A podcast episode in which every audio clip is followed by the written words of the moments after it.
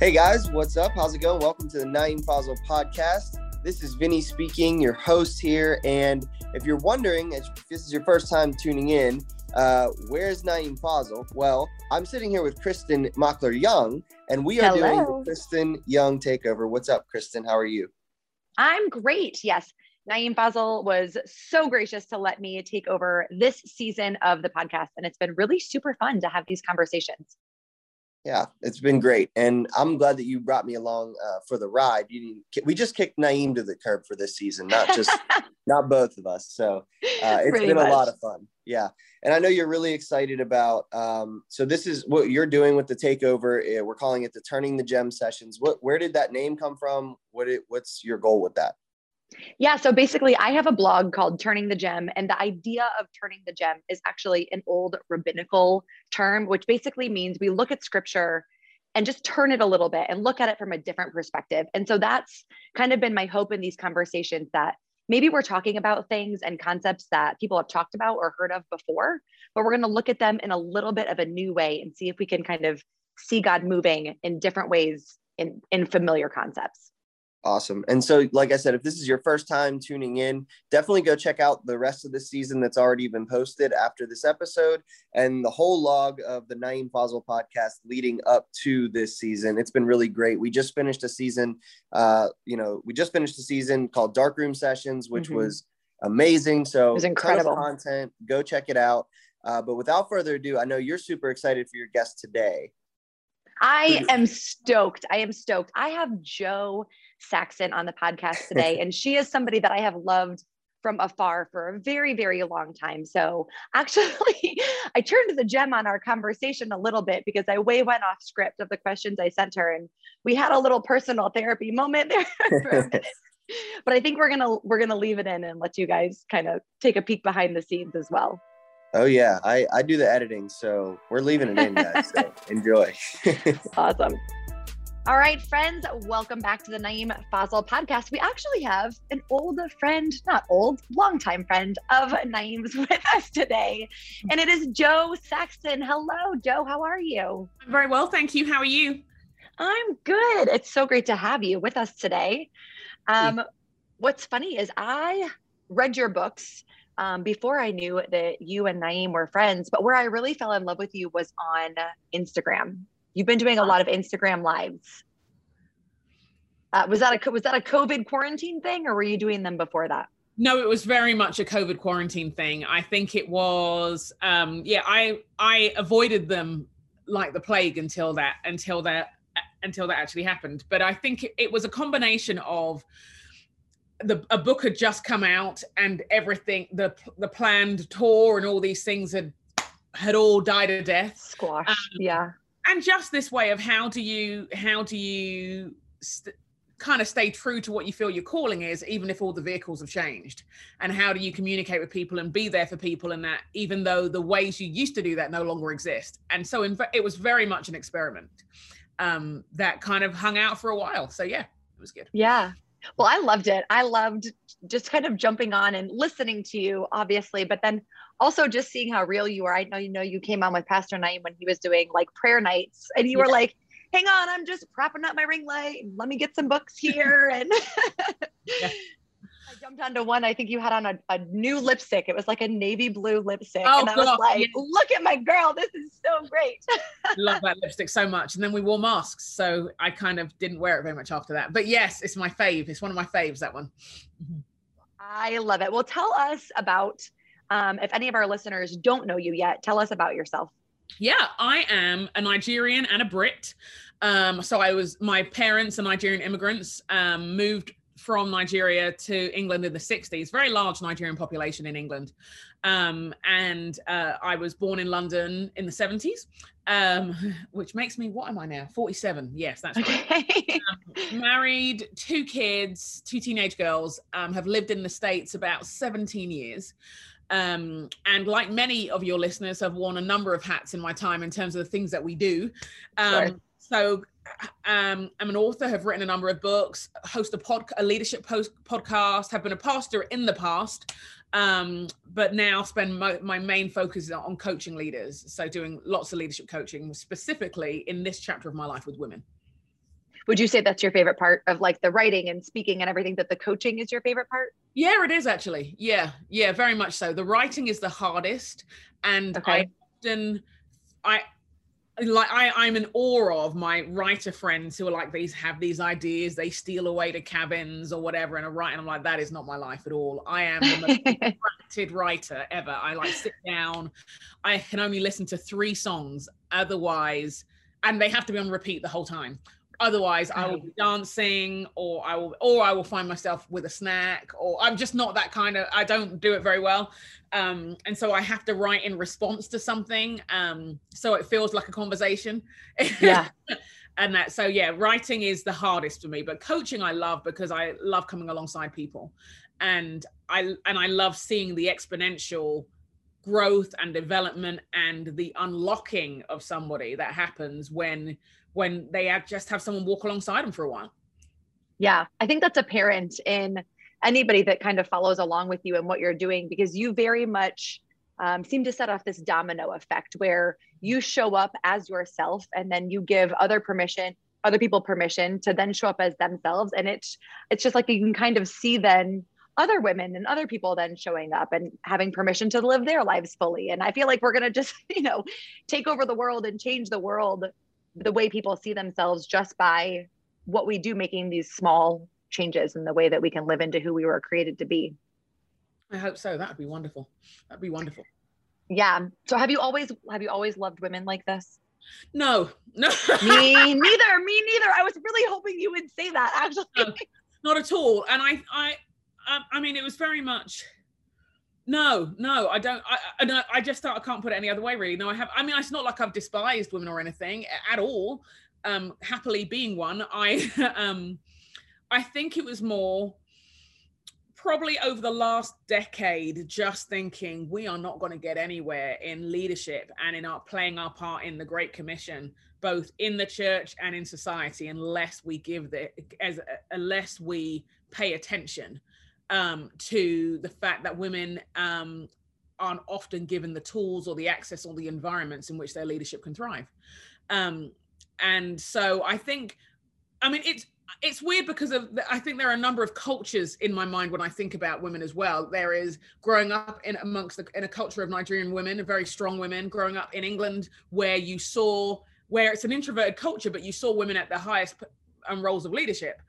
So it was very normal and then spending a lot of my life here in the states raising daughters and seeing asking questions hearing at large in culture and society questions asked that i'm like are we are, I'm, I'm sorry are we are we asking these questions now why are we still asking these questions um yeah. about women in politics about all these sorts of things that i just didn't realize were still questions to ask um and and so seeing that so many of our views are contextual um mm-hmm. and defined by that but i i think my it's funny when you describe when because I read the question, I thought, is it love or is it just sheer frustration that people you? Do you know what I mean? Is it? I yeah. Thought, I, guess, I, guess, that is love. And it, in, in a, I, I, I'm, I'm just. I, I used to hear conversations where people be like, "Oh, we'd love to see women have more opportunity, but where are the women?" And I'm like, "Oh gosh, I can't. I can't have these conversations anymore. Yeah. I, I can't keep on with the neglect and the laziness and the or the un, the powerlessness which doesn't have to be and with us not recognizing that women are made in the image of god. And as such there are of course there's gifting of course there's calling of course there's um, talent of course there's there's mission and vision and dreams and strategy and all the other things yeah in, in myriad ways not fitting into a mold either in a range of ways so that's a very long-winded winded way of saying no, but maybe. no, but maybe. And I love how God's like, I'm going to make you frustrated about this so that then you will help me carry out, you know, the vision and changing the narrative. For me, I don't think it was so much a frustration of women not being seen a certain way, but it was more a fear of my past experiences with women that had been cruel or hurtful or like why would I want to go after these people that don't seem to be for me, you know?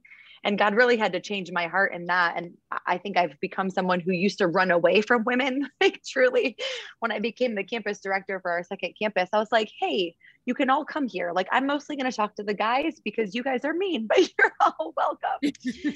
and God totally just had to change my heart. And now I just have such a heart for mm-hmm. changing that, you know, changing that narrative and trying to kill that mean girl vibe. You know, I also have two daughters and I feel like it doesn't have to be this way. Well, and I, I think for me as well, I, I've come to ask other questions about that in terms of why. What what is the why would someone feel the but why would someone feel the need to be mean? Why would for someone like in in ministry context feel the feel the need to feel threatened?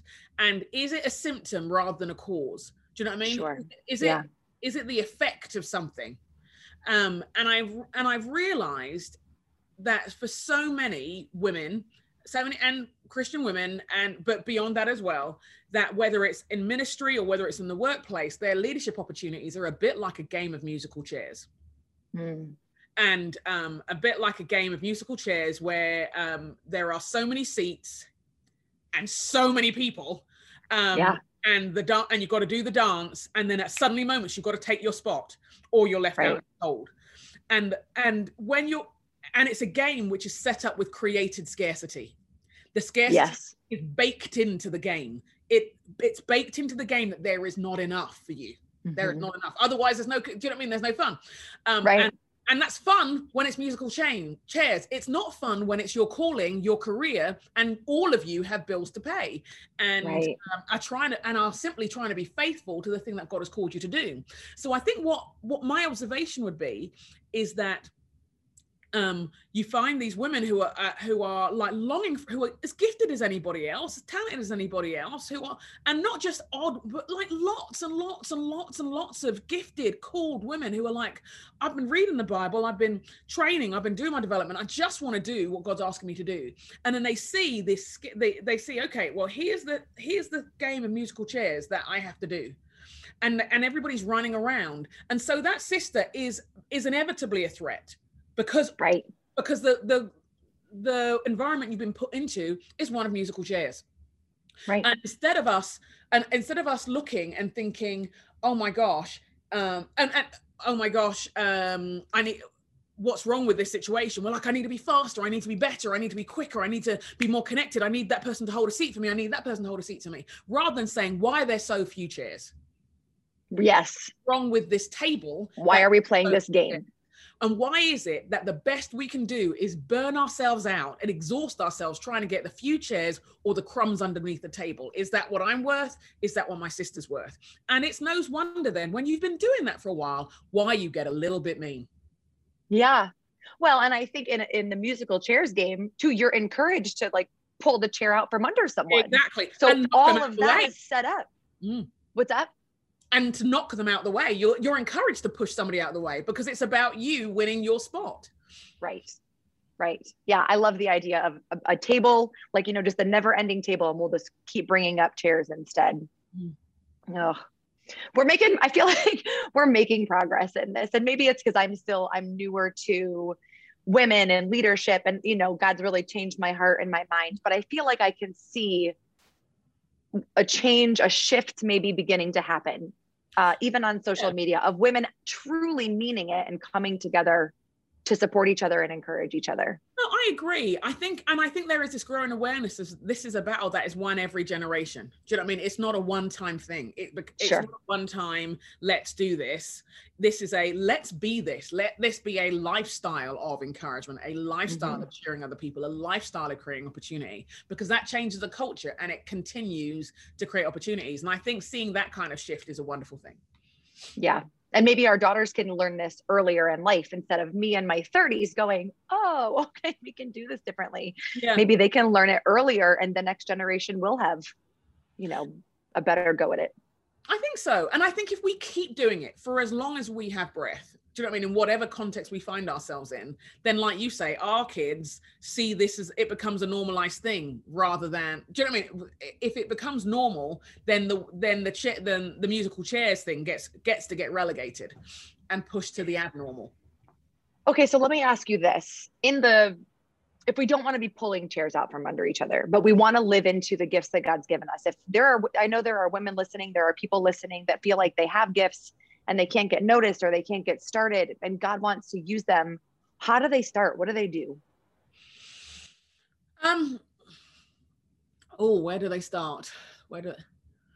I mean, it would depend on what your what the thing you feel called to do. To be honest, but okay. I think there are there are a number of things does anybody know what you're called to do does anybody know like um is there training and development and are you in communities and context where people hear what you're about? Because I, or are we waiting to be discovered? Sure. Um, uh, and sometimes we wait to be discovered because somehow our thinking on calling has got a touch of disney and a touch of american idol in it. Um, okay. Well we hope that we get picked because it's so sure. it's so tough and it's so isolating. And maybe that will validate the self-doubt that we have if someone chooses mm-hmm. us and and maybe it doesn't seem as you know we we hide our gifts and call it humility way too often. So yes, maybe preach. we would so i understand how we get there but people can't read our minds. And so so i know it's a real basic question but does anybody know that you want to preach? Yeah yeah that's good. know that you want to write does anybody know and um, do the people in you do your friends know? Do your do, has any have you asked anybody about what would be the best way to go about it in my context in my community in my denomination in my environment? Yeah. Um, have you got any, uh, do you have any peers where together you are brainstorming and um, thrashing stuff out? Are you are you connecting with people out, outside of your sphere? Sometimes you might like if you're thinking of speaking are there and let's say in church context if you're speaking in church context yes you may have um, talked to your talked to your leaders and found out are there smaller environments where you can start through the bigger ones? Are there denominations in your community or denomination that where you're part of where where other churches need pul- what some denominations call pulpit supply because uh, um, they're undersourced and under resourced are there hmm. ministries that need it midweek? Are you available? And do people know that you're available and if you are somebody who wants somebody to come and help you out in your ministry department or whatever, are you letting anybody know there's an opportunity available? right. It's, some of those things are are key things. Then are there environments where you can go and train and develop your skill set? You know, yeah. like writers often go to writers conferences. Why? Because mm-hmm. as means to connect, as it means to develop, as it means to skill. Um, and so uh, isolation is one of the biggest challenges for um, women leaders in particular. And so how do you stay connected with others so that you are continually growing? Um, because and because I mean to be blunt and practical, you do want people to be able to recommend you, but they can't recommend somebody they don't know. Sure. Or, or at least it's a lot harder to. It's not that it never happens. It's just it's way rarer than the I've seen this person, I've walked alongside this person of course I recommend them.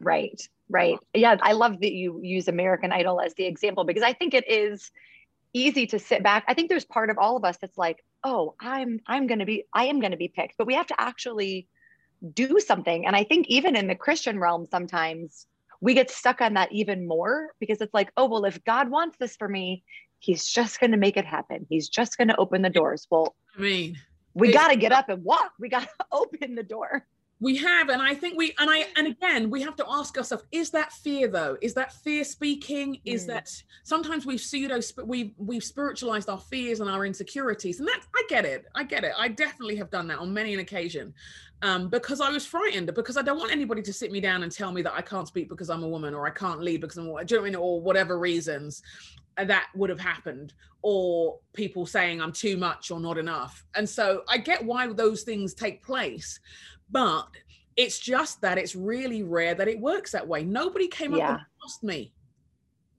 They just didn't. Yeah. I was not I was not picked out. Um now now at later stage in my in my life and call and stuff, now there are there are people who reach out to my team and things like that. But that was not how it began. Sure was not how it began at all. And and i do think and i'm I, i'm trying to work out how to say this without sounding rude. And i'm not sure i'm going to do that so forgive me. But i think sometimes we project an instagram version of calling into and and I, and it's something I try and I, I I'm not saying I'm not saying I do this well, and I certainly don't do this perfectly. Well, I don't want to give people an impression that somehow God, ju- yes, God, God raised me up, Sure. Definitely. God created opportunities. But let me tell you, there are a lot of people he did it through. There were a lot of people he did it through. He did it through my youth pastor, who, when I was at an event and I said I felt called to this, he said, "Okay, this is what we're going to do about it." He did this through a mentor who was like, "Okay, these are the things in your lifestyle you might want to get sorted." He did this through my church pastor. Do you know what I mean? There were lots of people.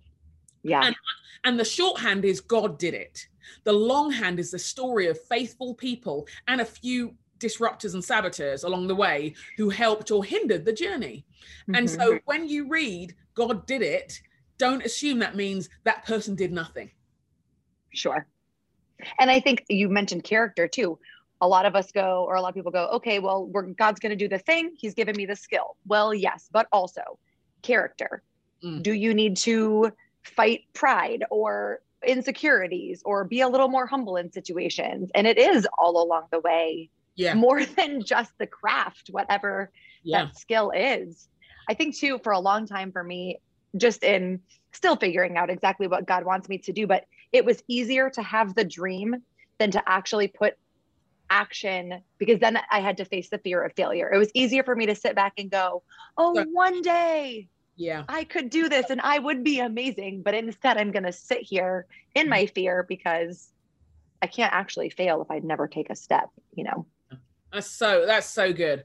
I mean, how many times would the world be changed changed if we actually did the dreams that we had? Do you know I mean how yeah. many dreams are are um kind of sh- shattered on the unfulfilled? Floor? Yeah, unfulfilled dreams, businesses not set up, churches not planted, dreams, songs not written, all of that stuff because they just got locked in here and, and they could never get past that fear of failure yeah and i lo- i love your books because you speak to that so often and i think that you really help women to see mm. where they are stuck in that and and to pull them out in one of your uh in more than enchanting mm-hmm. you introduced me to the term ezer and yeah. i i don't think i'd ever heard it before i am someone that you know people would not call me quiet or submissive or say that i quote fit the ministry box. Mm. And I felt super seen when I learned this term because I feel like I am half super girly and glitter and girls girl, but then I'm half like badass. I don't know how else to say it, but I'm half this like powerful badass. And I didn't know how these two things could fit together until I learned about this term. So unpack that for us a little bit. Yeah. Um, um, we see the word first appear um, in Genesis 2. And, you know, we there are two creation narratives, aren't there? There, um, where the first one where we see humanity is made in God's image and everything's good, wonderful, good. Mm-hmm. Um, and then he commissions men and women um, to rule the earth, subdue it. Do you know what I mean? Kind of take responsibility, represent him in the world. Mm-hmm. And then we, in the next creation account, we see um, God talk to the man and say, It's not good for man to be alone. I, therefore, I'll create a, a helper suitable for him. And it, that has been the joy and the heartbreak of women throughout the ages because mm, right.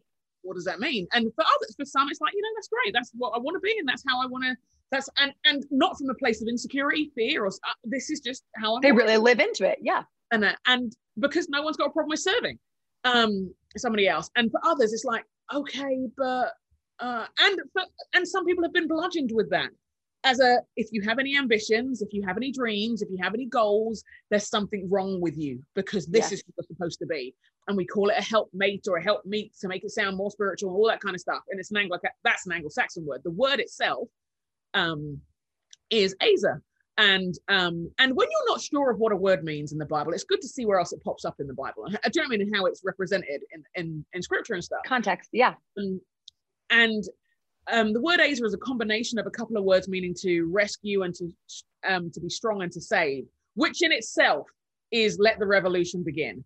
Because yes. for so many people, and again, depending on culture and context, depending on culture and context, some some women have been told that it's that strength isn't feminine. Mm-hmm. That strength, that to be strong, that and have therefore emphasized their own fragility um, emphasized their not knowing the amount of times we have said i don't know in a meeting in a in a conversation in our families at a family dinner at an event at the workplace and we did know but we self-sabotaged yeah. rather than be seen as too much yeah you know rather than be because what will people think? Well, who will people? Who do I think I am? Who do they say? I? Do you know what I mean? All of that kind of stuff. Yeah. But the word is it means to rescue and to to um, save and to be strong. Um, most of the time, it, um, it, it appears like how many times? About 21 times in the Bible. There are now about 100 plus references to this word, uh, or to the root of this word. Um, 21 times where it appears like you see in Genesis um, 2, two of them referring to the woman, um, I think one referring to military aid, uh, but 16 out of those 21 times is when God is delivering his people from his enemies. Mm-hmm.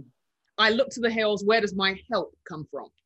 Um, kind of thing that and but it's directly that and it's often associated with strength and power um, often military association so the a's is a warrior and suddenly as because who we who, you know when when we hear how god defines us knowing we're made in his image and therefore we respond to him and what he represents and we see what he does and we copy that and we see that he's an Ezer and we copy that suddenly it's not as fragile anymore necessarily um, the word suitable in the Hebrew is kenegdu, and, uh, and it can mean equal to or co- corresponding to.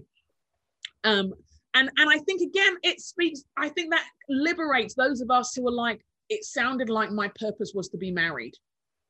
Yeah. Um, it sounded like I couldn't come into my fullness unless I was married or a mother. Well, we know that's Mhm. not everybody's story, and Right. including Jesus's. Can we just be honest about this?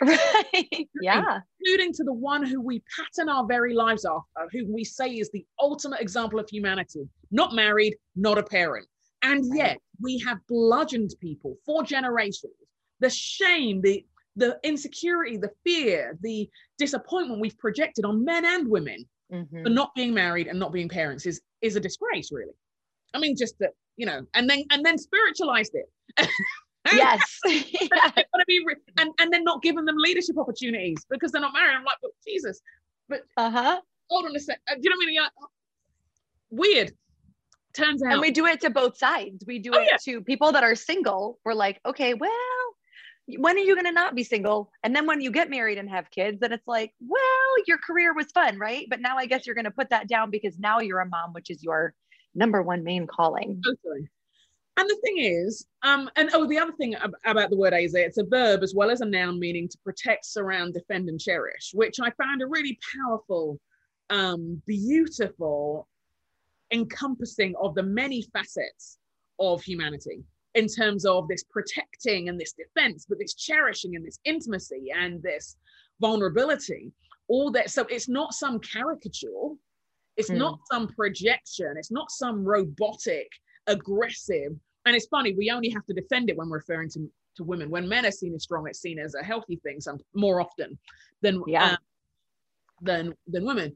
I mean, when someone's messed up, it's messed up regardless of gender. Do you know? Do you know? uh, let's let's be clear um, on that as well.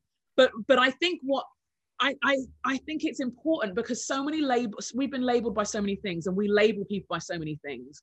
And what would it look like if you simply labeled yourself Ezer? oh, that's good. What and would you live into the fullness of Yeah. who God is and who he made us. I love that so much because not only did it help me to marry the, the two sides of myself that seemed to not fit together at all, but even just to remember in general, God is complicated. And so we are complicated. He is not this one thing. And so if we were made in God's image, we are also not one thing. We can have Totally. layers and Totally. And we've got to remember we bring our culture, when we think of the word helper, we have a whole system of um, in our minds where we're like someone who helps is someone who's a backup plan. They're not as able as somebody else. They are they are assisting somebody else. Then therefore they're not really thinking for themselves. They're all, all that kind of Mhm. stuff. We can, not always, but we can bring that. Whereas that word in itself was someone who had the resources to help, yeah. which is a very different way of looking at someone who's helping. Yeah. Just different. I love it. I love it. It's so funny too. I think I'm an I'm an Enneagram fan, and there's nothing there is nothing at all wrong with Enneagram twos. I love an Enneagram two. That's you know the helper, and I have Mm. they're wonderful. They do a great job. But I also I tested uh, more than once as a two. I am very very much an Enneagram three through and through. And as I dug into it, it was I found that um, Christian women, especially, often mistyped as twos because we, it's so built into our culture that we think we're supposed to be this helper. Yeah. So we answer and we perform and we do the things thinking, okay, well, I'm going to kind of put myself in there, but I want to make sure that I still stay within this framework of what we think a helper is. Yeah. And it can be so much more. It's fascinating, um, it's fascinating what it? is acceptable. Yeah. So you you have really taken this term Ezer to heart. You started the Ezer Collective. Yes. Tell me about that. Well, it was the fruit of a number of things. Um, of years of being at events and um, leadership events and being the only woman in the lineup or one of few women in the lineup and the only black woman in the lineup or and mm. not speaking of women of color in in the lineups and things and thinking it's not that they don't exist mm-hmm. it's not that it's mm-hmm. not that awesome women leaders don't exist and, and then or also being at events and meeting women in restrooms and having conversations about leadership and thinking you know what you are worth more than a five minute chat in the bathroom Yes. Oh, that's so great. Chat. I mean, I'm happy to have those whenever. But do you see what I'm saying? I'm like, yeah, I ah. do. And it's a bummer when you are having these conversations and other people are joining in, not not because they're trying to be nosy, but like this is oh, so this is your chance to get mentored when we're all in when in a bathroom break. That for women for women leaders who are raising children or handling not having children, who are who are rising up the corporate ladder, who are therapists, school teachers, educators, pastors. That's the best we can do. I just like, yeah, we can do better. We can do better. This is not. This. this is not enough. And is it any wonder that so many women leaders are burnt out and exhausted and lonely? So, um, I wanted to set aside a space where women leaders could come and um, that that um, women who were Christians, who were but new leadership was an, a part of their life and was part of their leadership experience could be and they, and whether they were in the corporate space, in the military, in education, or in churches, and come and be together. Because I've noticed even in the most um, celebrating of women leaders spaces that I've been in, in those churches, I've still seen those women edit themselves in the presence of men. Mm. Not because those, those male leaders are editing them, but it, sadly, that's not the only voice they've heard in their life. Do you know right. I mean? Right. only and often and they often don't get to see many other women leaders and have spaces to connect. So it's the, it's a deliberately small event um, because I, I I wanted to not make it a conference. I um it's not that I'm anti doing conferences necessarily. It's just that it was set aside for a slightly different purpose. Um, okay. I wanted these women leaders to be in be with maybe 80 other women leaders so that they could get to know names, so that they could network, so that they could Love learn it. how to network, so that they could make friends with other leadership peers who one day might be a sponsor for them, who one day might be a mentor, where they could breathe out together and really thrash out what it means to to fully live into your leadership with someone who's like you and who thinks like you, but other leaders who aren't like you and who don't think like you, but have who you can still also learn from. Yeah, who you can absolutely learn learn from. Because what are you learning if it's just the rep- repetition of something you already know? I, have sure. anyway, that's another one. uh, you know I mean? what is this? Um, but uh, and so they are two day leadership intensives here in Minneapolis, where I'm based now and um, and we we ran we did them we've done them for a few years and then I've paused paused for a bit and at the end sure. of 2020 um I just I you know and I watched how the pandemic and all the data on the pandemic showed that how the pandemic was sometimes nicknamed the she session because of the disproportionate impact it was having on women's jobs um, and particularly oh, okay. um, women of color or black indigenous and, and women of color and the disproportionate impact on their um, you know there are studies by the world economic forum who are suggesting that when it comes to equality that women may have been set back about a generation. Um, but because of you know this this particular um, pandemic impacted industries which are highly populated by women um, and as well as the whole thing of being at home and um, often even in the most to use the label egalitarian of households the the lion's share of the domestic work or the household management or the or the now raising kids whilst educating kids would often fall to the woman in the household yeah and and so that's a whole year to 18 months depending on where you are in the world or longer of you having to navigate all of these things all at once. And for women who were single, often being the primary caregiver or connector of the other extended family units because they were deemed as free and available. I was just going to say they quote unquote had the time. Had the time, which is the greatest misnomer if ever. Um, and, and so uh, I think by the end of the year, I thought, you know, there's a lot I don't know about how the world will emerge, but I know it's right to do this again, that we need to gather um, women leaders to have a couple of days and some time and some space to um, to reboot and to reconnect with other leaders because and, and again um, one now this is a, a US statistic, but the um, the US Bureau of Labor and, and Statistics said that 85% of jobs are found by networking. Wow. 85%. That means you're working twice as good, isn't necessarily doing anything. You hoping that you're, again, your American Idol approach to your yes. progress and everything isn't, but but who you know does matter. So if you feel that you can't do that, or if it feels weird to do that, or if it feels like you don't even know where to connect with somebody, it will be ultimately hampering you. It, it yeah. will, and and yes, like I said, we know God is raising you up, but He's raising you up through lots of people that you're not meeting. yeah. You're not telling you feel called to do things with. So I think the Ezer Collective initially came out of this how can I get women in the room? Because I know once they're in the room together, they'll take care of themselves and they'll take care of each other. And, and so there's a little bit of, te- there's some teaching stuff, but then there's some small group stuff there's some training things and it's so it's part inspiration but part training part tools lots of being together um, lots of engaging with one another so that they can go back and get on with what they're called to do ultimately yeah. Get on with what they're called to do so, so yeah. who i know that it's a leadership um, yeah. intensive what does that mean does that mean like only CEOs or pastors or like what do you consider a leader? Like how does how does somebody listening know, okay, that's for me or maybe this one's not? Okay, I would I um when um on the podcast we do, we say leadership is like everyone has influence. That's John Maxwell's um, statement. Mm-hmm. And leadership is when you're intentional with your influence. So I would say if you are in it, it's definitely for you if you're a pastor. It's definitely for you if you're associate pastor, if you are leading, you're a small group leader. But if you are in transition, we had a number of women who were in transition job wise and were like, I'm not sure what my next step is, but I know I'm called to lead. And that, what I would say is if you had, if um, I knew a number of women who were stay at home mothers who came. Okay. Um, because they were leaders in their community. They, Excellent. Because not, again, not all leadership is positional. Correct. Sadly, yeah. not every not all leadership comes with a pay packet.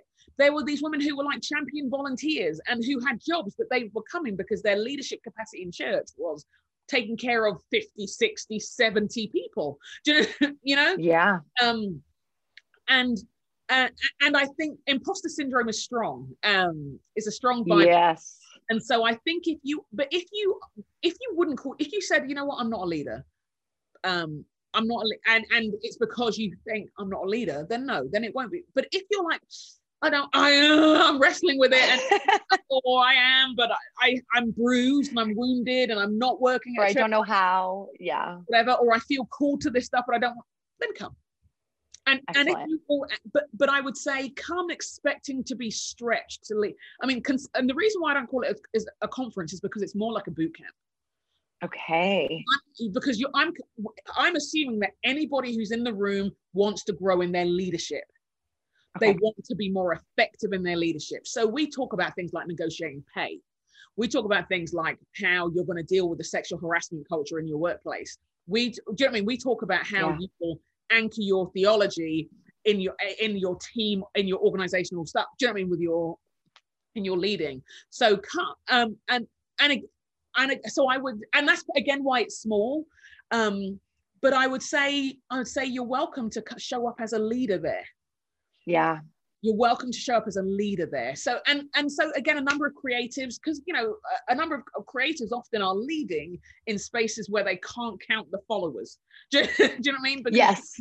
you are creating art and you're um, an entrepreneur or you are a writer. Come. Because you're you're being intentional with your influence. I love that. Intentional with your influence. That's so great. So you mentioned, I'm gonna take a tiny bit of a turn here. Mm-hmm. And at first I was like, oh, this is just a personal, I'm gonna have to edit this out because this is just a personal question. But then you did mention isolation. And so I just want you to speak to this. Sometimes it feels like mm-hmm. in we have to make a choice between leadership and relationship. Or it feels like there's a trade-off where yeah. we only get one. How like it, number one, is this just, just just me? And if not, how do we find real relationship mm-hmm. as a leader? Am I making sense? Yeah, 100%. Okay. 100% making sense. I think it is a deception that the enemy is really good at tooling us with. And I and I call it deception because I think it's got enough truth in it to mess you up. There is something very isolating about leadership. Yeah.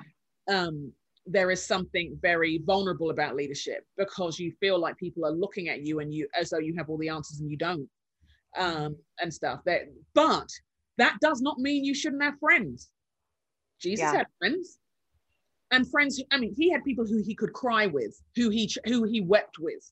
Mm-hmm. you if you don't have people who you can weep with then you are too isolated. Yeah. You are too i mean it's just because at, you cannot if there is a pedestal that has put you there get yourself off the pedestal and burn the pedestal because it's not good for you. It's not a yeah. healthy way to lead and it will burn you out because isolation and burnout are bedfellows. Because there's, yeah. no, there's no one to help you have fun. There's no one to help you regulate your tendencies. There's no one to process things with. There's no one to cry with laugh with watch tv with. Um, but it can be harder work depending on all the priorities you know sure. in terms of and uh, so i don't i have friends but i think that's probably why i've made a thing of in my working world i am going to be someone who makes friends with the people i work with mm-hmm. um i think it's why there are I, I, try and have a realistic picture of how many friends can I have in each season of my life. What I had capacity for as a single woman, what I had capacity for when my kids were smaller, what I have capacity sure. for kids being older. It change. It does change. The issue is if there's no one, or right. this nostalgic relationship that you're not really real with anymore. Um, but I think, but men and women, isolation has never done leaders any good. When we hear the stories of leaders who have fallen from grace, which is a really weird phrase, but we heard it, it's often that people who people who didn't have access to their lives to call them out on their junk. Yeah or to be there in their vulnerable or or when we hear of tragedies of leaders who are isolated and alone and do you know what i mean? It's like where were your people? And now now there are certain circumstances where people are dealing with c- conditions whereby um that actually wasn't the dynamic. Do you know sure. I mean? but um but we need friends. We need people. Um two are better than one the bible says. And the threefold yeah. cord isn't easily broken. You need people and the Bible says, pity the person who has no one to pick them up. And so I think what that will mean in practice, because there is the kind of, there's the like, okay, I've got to do it. And then it's like, oh my gosh. oh no, here's another thing I'm not doing. Here's another, right. another thing. I am failing as a leader again.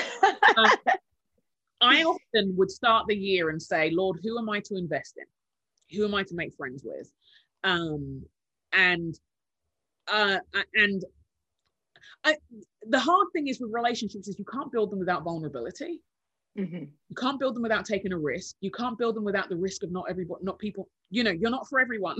you know I mean? Right. Oh, I know that. you are not ice cream. You are not for everyone. Do you know what I mean? Um, and and so therefore, not everybody will connect with you, but some will. And and I guess I want to ask us as leaders, for all of us as leaders, do can we slow our lives down enough to make room for one or two?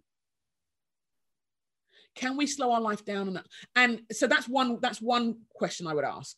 The other question i would ask us as leaders is have you been wounded to the extent that it's just easier not to bother? Mm.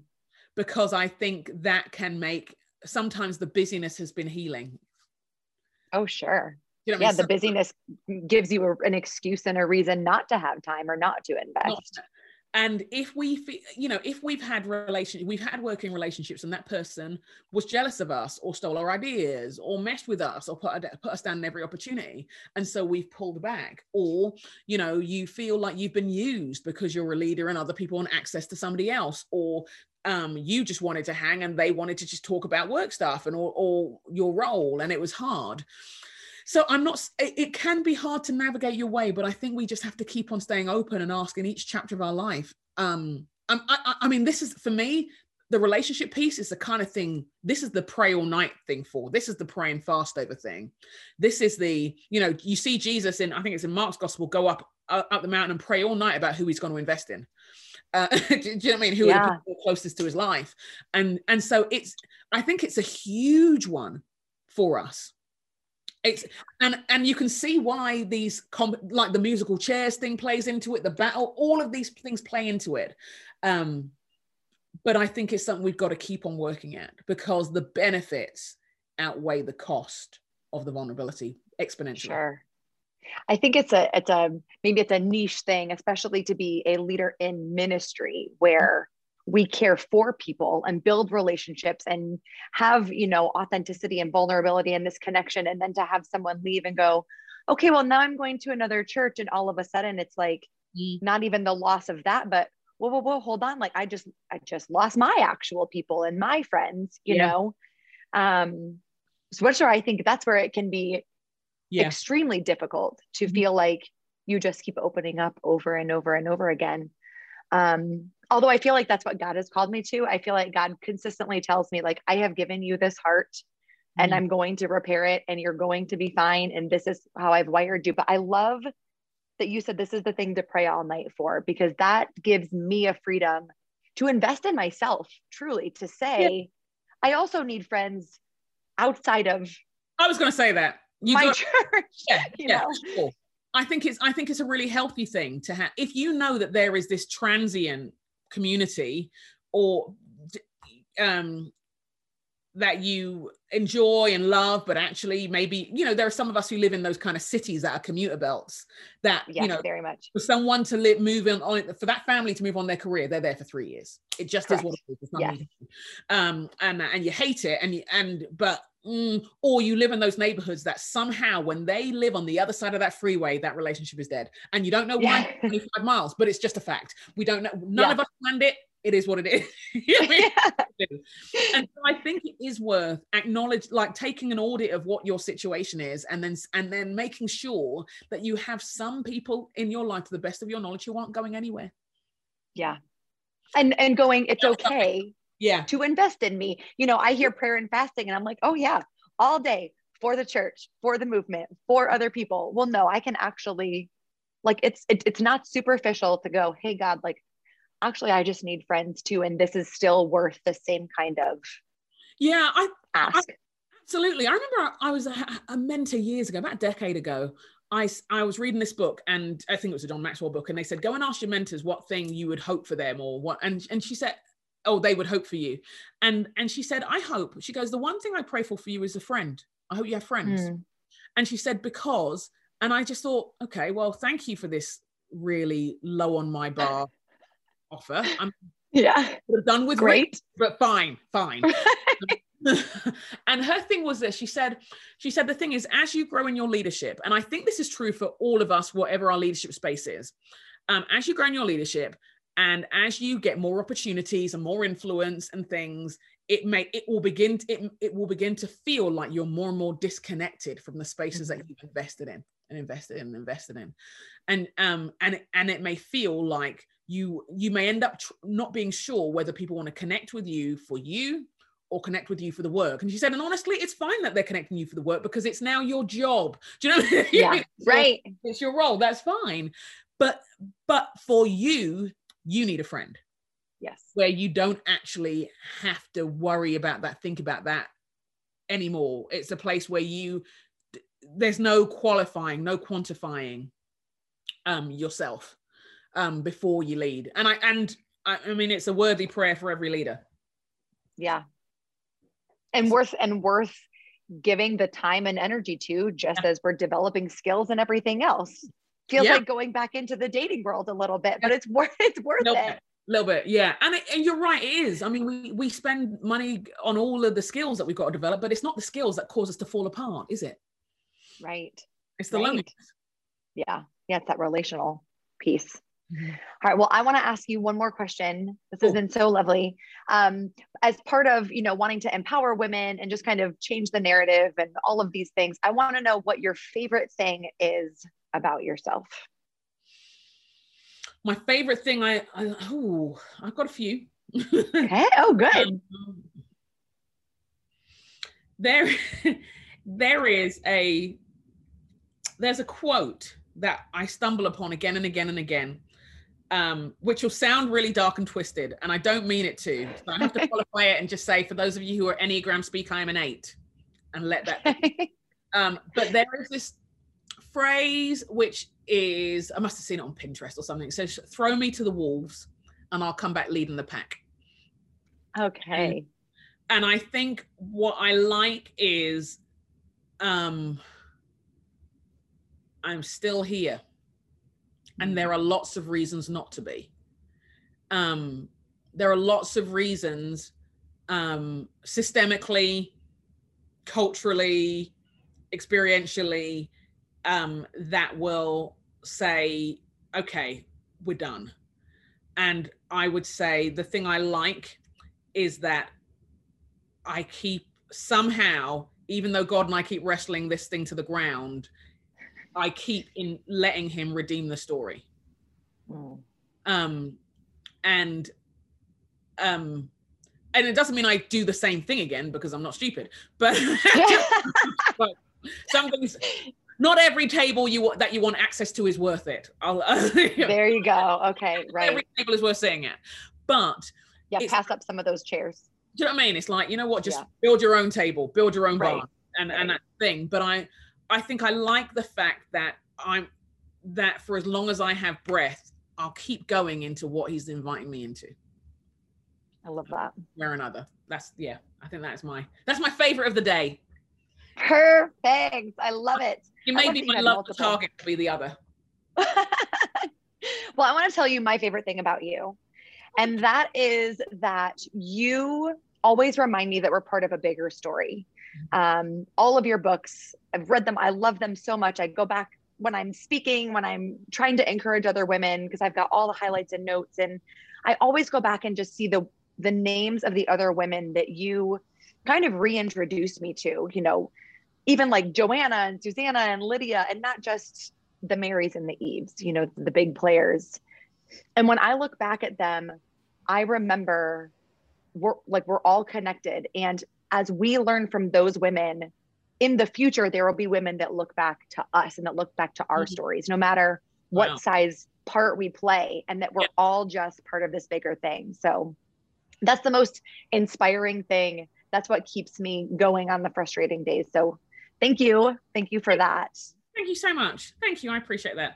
May I say one other thing? I just remembered about the Ezer Collective thing, a little offer that we're doing, which is um, for your listeners and any listeners um, that there is a code that we've decided to do. I think it's just POD, P O D, Okay. POD. And it and for those who want to come, we'll set um they will get it, it discounts it. Fantastic. I just I thought I need to remember that, but I keep on forgetting. I keep on. My team are like, cannot take this woman anywhere. She forgets final parts of the information. Anyway, We're going to get emails. Please add this to the episode notes because Jo forgot to mention. I forgot to mention this. So we are here to just clean up, clean up. Uh, well, thank you so much for your time. Where can people find you? Where can they find out more about Ezer Collective if they want to come? Yes. Um, in terms of the social medias, everything is at Jo Saxton on the Instagrams. On I must get it, be- start behaving with my LinkedIn, and I've been terrible at it, and I keep on looking and thinking, oh. And Twitter, Facebook, Instagram, and my website. And you'll find information about Ezer Collective on my website. There's a tab, and it um, is at Jo Saxton. Uh, um, no, josaxton.com is the website. See, this is why my people are like, golly, they'll be, oh, this is why we believe in teams. Um, yeah, josaxton.com is the website. at Jo Saxton is social media. Everything about coaching, Ezer Collective, books, podcast, everything's on there. Fantastic. Well, this has been so lovely. Thank you. I'm hoping to possibly see you at Ezer Collective. Yay, come, come when come. it happens. I know, I know. I'm going to really try to work this out. And maybe we'll get to meet some of the other listeners too. That would be super Yeah, fun. that'd be fab. All of you come. Let us play. It'll be great. That's right. It'll be great. Jo, thank you so much. Thank you. So, Vinny, good news. Well, good news and bad news. The good news is I am actually planning to go to the Ezer Collective and be there with Jo and maybe some of our listeners. The bad news is I'm not I'm not taking you with me. wow. Just gonna I put it out there like that. Jeez. I'm so sorry. what did I do so to you? sorry. You got to be here, man. You got to be here to host the next season. Yeah. You and Naeem will be back in the next season of the podcast. All right. That's fair. That's fair. Um, well, Kristen, this was great. I, I love this season. I hope everybody else is enjoying it as much as I am. And um, we have a few more episodes, right? Uh, still for the. Kristen takeover. So uh, if you guys are enjoying this, make sure that you like, share, subscribe to the podcast. Uh, you know, tag us on social media, tag Kristen. You can even tag Naeem, let him know what's going on on his podcast because, you know, he, we don't know where he's at right now. You know, just we don't know if he's listening in his own world. Yeah. Um, but no, I'm I'm sure he is, and uh, he's your biggest fan. So you know your big Aw. brother's listening. But That's um, right. That's right. but yeah. So, anyways, definitely uh, interact with us on there. We'd love to hear from you. Give us some feedback, and we'll be back for the next episode. Awesome. See you guys next week. All right. See you, Kristen.